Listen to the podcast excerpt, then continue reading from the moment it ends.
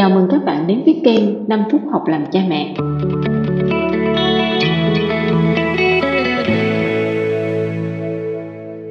Chúng ta đã có bốn số học cách đồng hành cùng con.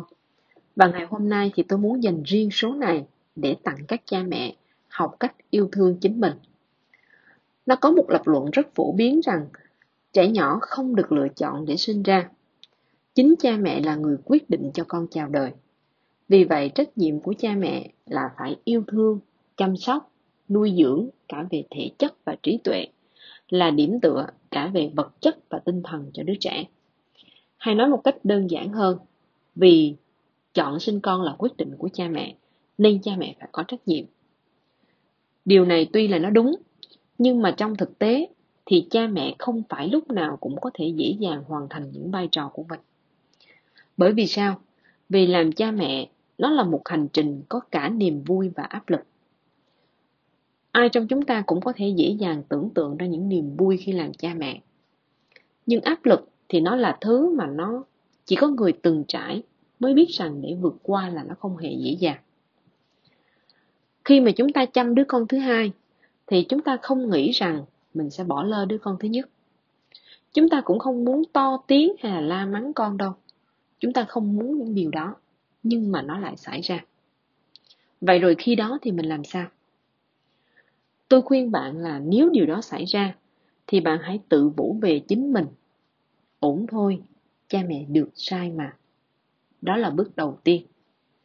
Tiếp theo tôi sẽ đưa vài gợi ý nhỏ để giúp cha mẹ giải tỏa bớt áp lực và học cách yêu thương chính mình.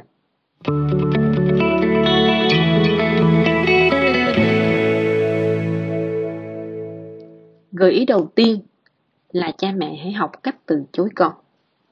Trước mọi yêu cầu của con, cha mẹ hãy cân nhắc cái khả năng mà mình có, sau đó học cách từ chối một cách đúng lúc. Cậu con trai bảy tuổi của tôi, cậu ấy muốn tôi ngồi bên cạnh để mà học bài cùng với cậu ấy.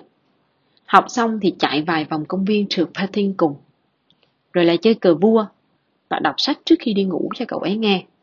Mỗi ngày đều như thế. Đến cuối tuần thì thêm cùng cái việc đi bơi nữa, rồi đón bạn của cậu ấy sang nhà chơi.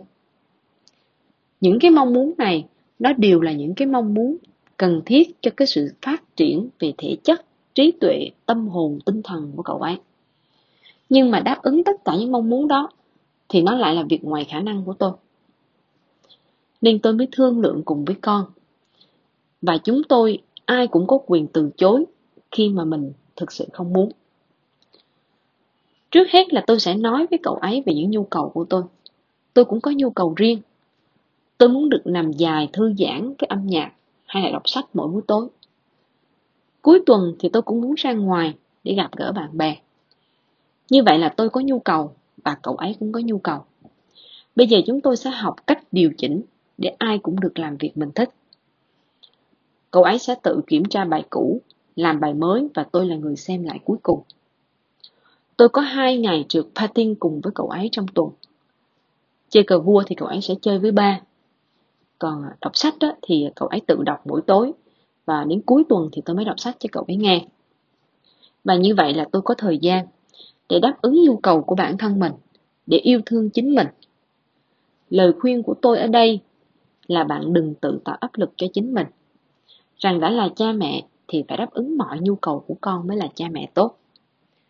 Thực lòng mà nói, thì ổn thôi, cha mẹ được có niềm vui riêng mà.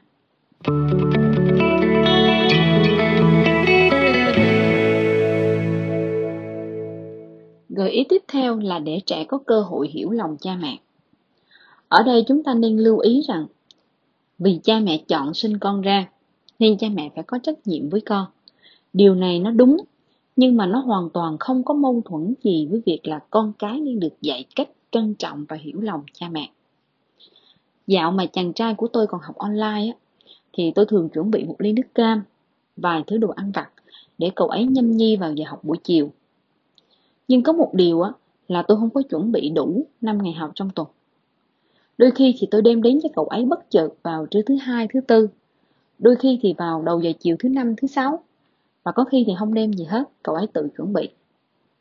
Vì sao tôi lại làm như vậy?